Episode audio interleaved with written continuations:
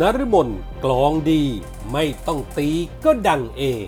ขึ้นชั้นรัฐมนตรีเศรษฐกิจ วัดใจลุงตู่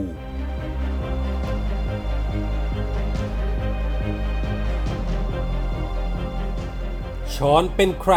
นรมนไม่รู้จัก โซเชียลวอนท่านโฆษกรัฐบาล ตามล่าหาความจริงขัดจ้างสามแสนผลงานเอาใจลุง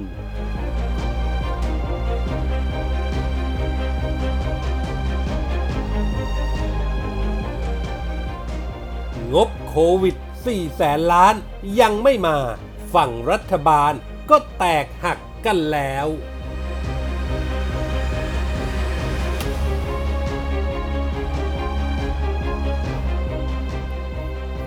สวัสดีครับ ขอต้อนรับทุกท่านเข้าสู่ NGR Podcast ครับ ผมเกษตรชนะเสรีชัยรับหน้าที่ดำเนินรายการครับ วันนี้ผมมีคอลัมน์ข่าวปนคนคนปนข่าว ประจำวันอังคารที่ 30 มิถุนายน พุทธศักราช 2500 63 มาฝากกันครับ เริ่มกันที่เรื่องแรกครับ นาทีนี้เห็นจะไม่มีใครร้อนแรงไปเท่ากับคุณนรมนพินโยสินวัตรโฆษกประจำสำนักนายกรัฐมนตรี ซึ่งกลายเป็น Talk of the Town ในโลกโซเชียลไปแล้วครับ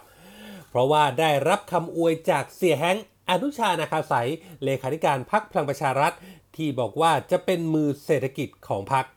ก็เลยมองกันช็อตต่อไปโอกาสที่นฤมลจะก้าวไปถึงรัฐมนตรีเศรษฐกิจแทนที่กลุ่มสี่กุมาร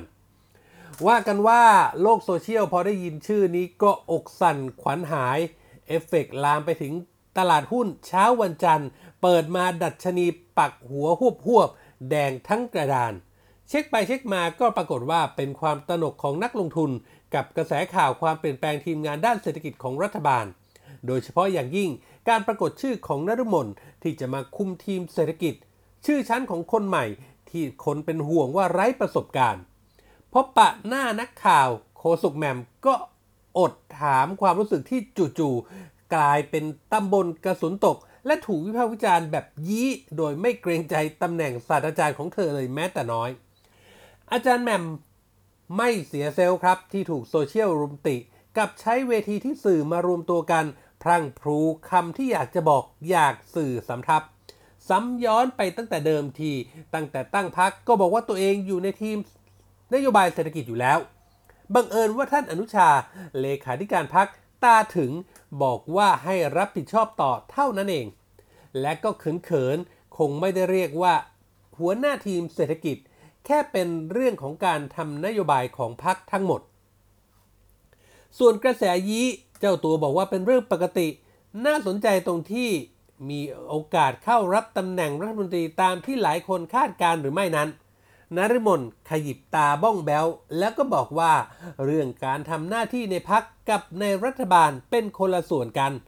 เรื่องการปรับคณะรัฐมนตรีเป็นอำนาจของนายกเท่านั้น ไม่สามารถให้ความเห็นใด ๆ ได้ คุยไปคุยมาก็เหมือนตัดเข้าโฆษณา เมื่อจู่ๆศาสตราจารย์แหม่ม ก็ไล่เรียงโปรไฟล์ บอกผลงานของเธอแบบเลิศหรูมากมาย เล่าประสบการณ์ทำงานเป็นฉากๆ ว่าเป็นอาจารย์สอนด้านการเงิน นอกจากสอนหนังสือในมหาวิทยาลัย ถ้าสายวิชาการก็ทำจนเป็นศาสตราจารย์ นอกเหนือจากงานวิชาการ งานวิจัยก็เป็นที่ปรึกษาตลาดหลักทรัพย์มา 10 กว่าปี ในฝั่งตลาดทุนก็เป็นที่ปรึกษาให้กับธนาคารหลายแห่ง ในฝั่งตลาดเงินก็ช่วยภาคเอกชน ธุรกิจในส่วนที่เป็นกรรมการเป็นประสบการณ์ส่วนหนึ่งที่ทำให้เข้ามาช่วยงานที่กระทรวงการคลัง สื่อจี้ใจดำถามไปว่าด้วยประสบการณ์ประมาณนี้ มั่นใจว่าสามารถเป็นหัวหน้าทีมเศรษฐกิจได้ไหมทำเอาอาจารย์แหม่มสตันไปอึดใจ ก่อนที่จะแก้เกี้ยวว่า คงไม่สามารถสรุปได้เช่นนั้น ถ้าถามว่าเราทำอะไรมาบ้าง ก็บอกว่าเราทำมาประมาณนี้ มีความรู้เรื่องตลาดทุน ตลาดเงิน งานวิจัย งานด้านนโยบายที่เคยช่วยอยู่ที่กระทรวงการคลังก็รู้กันดี ตบท้ายด้วยคิดอย่างไรกับการมีชื่อขั้วเก้าอี้รัฐมนตรีเศรษฐกิจนฤมลบอกว่าแล้วแต่นายก เรียกว่าตอบแบบสงวนท่าทีไม่มีปฏิเสธ หากว่าได้โอกาสว่างั้น งานนี้วัดใจลุงตู่ ด้วยผลงานขนาดนี้ ประสบการณ์มากมาย โปรไฟล์เศรษฐกิจแบบนี้ ชอบไหมล่ะลุง อุปมากองดีไม่ต้องให้คนอื่นตีนริมนตีเอง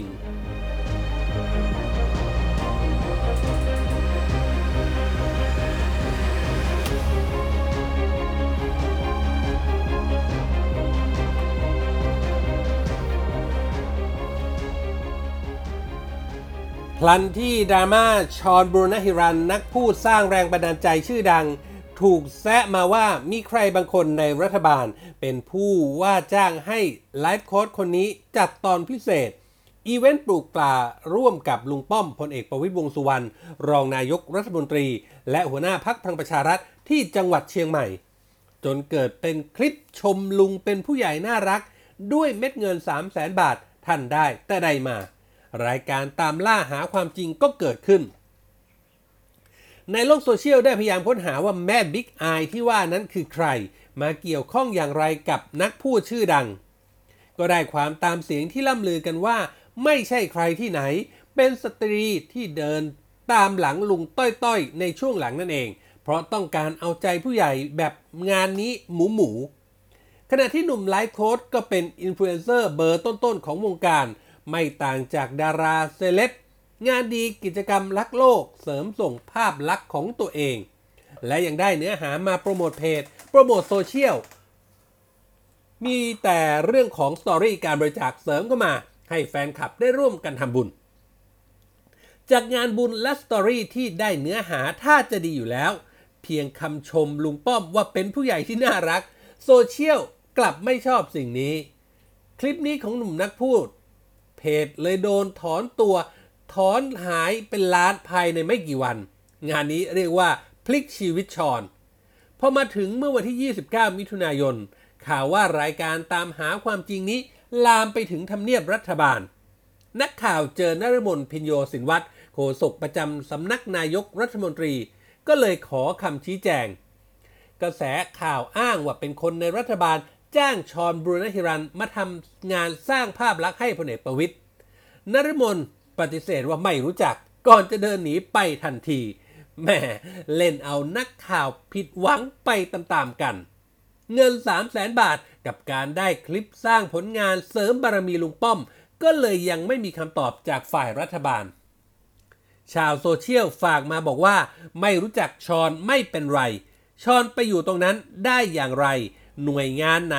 ใครเป็นเจ้าภาพ เจ้าของเงิน 3 0 0แสนค่าจ้างนัก พูดชื่อดัง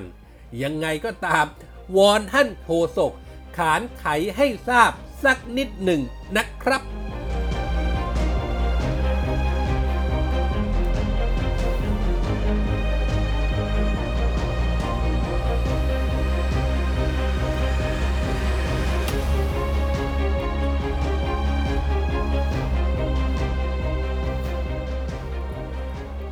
หลังจากรัฐบาลออกพระราชกำหนดให้อำนาจกระทรวงการคลังกู้เงิน เพื่อแก้ไขปัญหาเยียวยาและฟื้นฟูเศรษฐกิจ และสังคมที่ได้รับผลกระทบจากการระบาดของโควิด -19 วงเงินไม่เกิน 1 ล้านล้านบาท ซึ่งในจำนวนนี้มีอยู่ 4 แสนล้านบาทที่รัฐบาลกันไว้สำหรับแผนงาน โครงการฟื้นฟูเศรษฐกิจและสังคม ซึ่งนักการเมืองทั้งฝ่ายรัฐบาลและฝ่ายค้านต่างจับจ้องตาเป็นมัน ก่อนหน้านี้พักก้าวไกล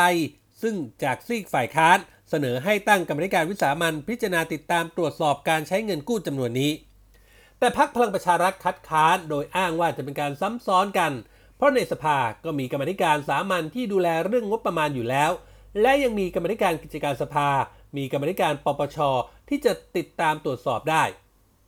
แต่เมื่อตัวแทนจากพรรคร่วมรัฐบาลอย่างประชาธิปัตย์และภูมิใจไทยกลับไปเห็นด้วยกับฝ่ายค้านด้วยลึกๆแล้วเกรงว่าเค้กก้อนนี้ จะถูกพรรคพลังประชารัฐ ตัดแบ่งเอาไปเป็นส่วนใหญ่ จึงเห็นควรให้ตั้งกรรมธิการวิสามันขึ้นมาพิจารณาเพื่อความโปร่งใส เมื่อพักร่วมรัฐบาลส่งสัญญาณเช่นนี้ ลุงตู่พลเอกประยุทธ์จันทร์โอชานายกรัฐมนตรี จึงจำต้องออกมาเปิดไฟเขียว ให้มีการตั้งกรรมธิการวิสามันคณะนี้ แน่นอนว่าตามเกมแล้วพักพลังประชารัฐในฐานะแกนนำรัฐบาล ต้องยึดตำแหน่งประธานเอาไว้ให้ได้ จึงมีการวางตัวภัยบูลนิติตะวันรองหัวหน้าพัก ซึ่งถือว่าเป็นหัวหมู่ทะลวงฟัน และเป็นแกนนำคนสำคัญในการปฏิบัติการยึดพักไปนั่งเป็นประธาน ครั้นถึงวันประชุมกรรมธิการเพื่อเลือกประธาน ทันทีที่เข้าสู่วาระการประชุม กรรมธิการซีกฝ่ายค้านก็เสนอให้ซีกรัฐบาลเสียสละ ให้ตัวแทนจากฝ่ายค้านทำหน้าที่ประธาน เพื่อความโปร่งใสตรวจสอบ เป็นเงินจำนวนมากที่รัฐบาลกู้มา และเพื่อให้สอดคล้องกับสิ่งที่ลุงตู่ ได้ประกาศถึงแนวทางการทำงานของรัฐบาล New Normal ที่เปิดโอกาสให้ประชาชนร่วมแสดงความคิดเห็น และตรวจสอบการทำงานของรัฐบาล แต่สสพักพลังประชารัฐ ชิงตัดบทเสนอชื่อภัยบูลนิติตะวัน เป็นประธานกรรมธิการทันที จากนั้นบรรยากาศในการประชุมก็เริ่มตึงเครียด เพราะฝ่ายค้านรุกหนัก เพื่อจะให้ประธานกรรมธิการเป็นคนของฝ่ายค้าน และบรรยากาศยิ่งเครียดหนักขึ้น เมื่อนัทวุฒิประเสริฐสุวรรณ สสสุพรรณบุรีพักชาติไทยพัฒนา ซึ่งอยู่ในซีกรัฐบาล ได้เสนอชื่อกนกวงตะงาน สสบัญชีรายชื่อ รองหัวหน้าพักประชาธิปัตย์เป็นประธาน ประกบกับไพบูลทำให้กรรมธิการซีกฝ่ายค้านหันมาสนับสนุนกนก ขณะที่วิปรัฐบาลที่เป็นตัวแทนของพรรคประชาธิปัตย์ก็พยายามติดต่อให้กนกถอนตัว แต่ไม่เป็นผล บรรยากาศในขณะนั้นเรียกได้ว่าโกลาหล เมื่อถึงเวลาโหวตซึ่งตามระเบียบแล้วต้องเป็นการโหวตลับ ทางด้านเสียเฮงสุชาติชมกลิ่น สสชลบุรีพักพลังประชารัฐ ต้องเดินล็อบบี้พักร่วมรัฐบาลให้วุ่น ด้วยเกรงว่ากรรมธิการจากประชาธิปัตย์และภูมิใจไทย จะเทคะแนนให้กระหนก ถ้าเป็นเช่นนั้นก็ดูไม่จืดแน่ หลังจากลุ้นใจหายใจคว่ำสุดท้ายผลการลงคะแนนลับก็ปรากฏว่าไพบูลชนะกระหนกด้วยคะแนน 28 ต่อ 19 ปัญหาระหว่างไพบูลกับนัทวุฒินัทวุฒินั้นยังไม่จบเพียงแค่นั้นครับ เพราะในการประชุมกรรมธิการนัดแรกไพบูลนั่งเป็นประธานกรรมธิการ ความวุ่นวายก็ยังเกิดขึ้น เมื่อท่านประธานให้กรรมธิการแต่ละคนแนะนำตัว แต่นัทวุฒิลุกขึ้นทักท้วงว่าเป็นเรื่องที่เสียเวลากระนั้นไพบูลก็ยังคงยืนการให้กรรมธิการแนะนำตัวต่อไปนัทวุฒิจึง walk out ออกจากห้องประชุม ล่าสุดครับ นัทวุฒิก็ได้ยื่นลาออกจากกรรมธิการวิสามันคณะนี้แล้ว อ้างว่ามีภารกิจมากจึงขอลาออก ขณะที่ไพบูลบอกว่าเป็นสิทธิส่วนบุคคล แต่ตนยังคงทำหน้าที่ประธานกรรมธิการต่อไป จนกว่าจะเสร็จสิ้นภารกิจ และก็ไม่ได้กังวลว่าจะมีใครลาออกอีก พร้อมทิ้งท้ายอย่างท้าทายว่า หากใครต้องการลาออก อย่ามัวแต่พูด ให้ทำหนังสือแจ้งความประสงค์มา ปรากฏการณ์ที่เกิดขึ้นนี้ เหมือนเป็นสัญญาณให้เห็นถึงรอยร้าวในพักร่วมรัฐบาลก็ว่าได้ นี่ขนาดงบ 4 แสนล้านที่ว่านี้ยังไม่ได้กู้มา แต่ก็มีโครงการต่างๆ เสนอเข้ามาของงบกันล้นหลามประมาณ 1 ล้านล้านเข้าไปแล้ว เมื่อถึงเวลาพิจารณาแบ่งเค้กคงดุเดือดกว่านี้ โดยเฉพาะต้องจับตากรรมธิการในส่วนของ 3พักใหญ่ พลังประชารัฐ ประชาธิปัตย์และภูมิใจไทย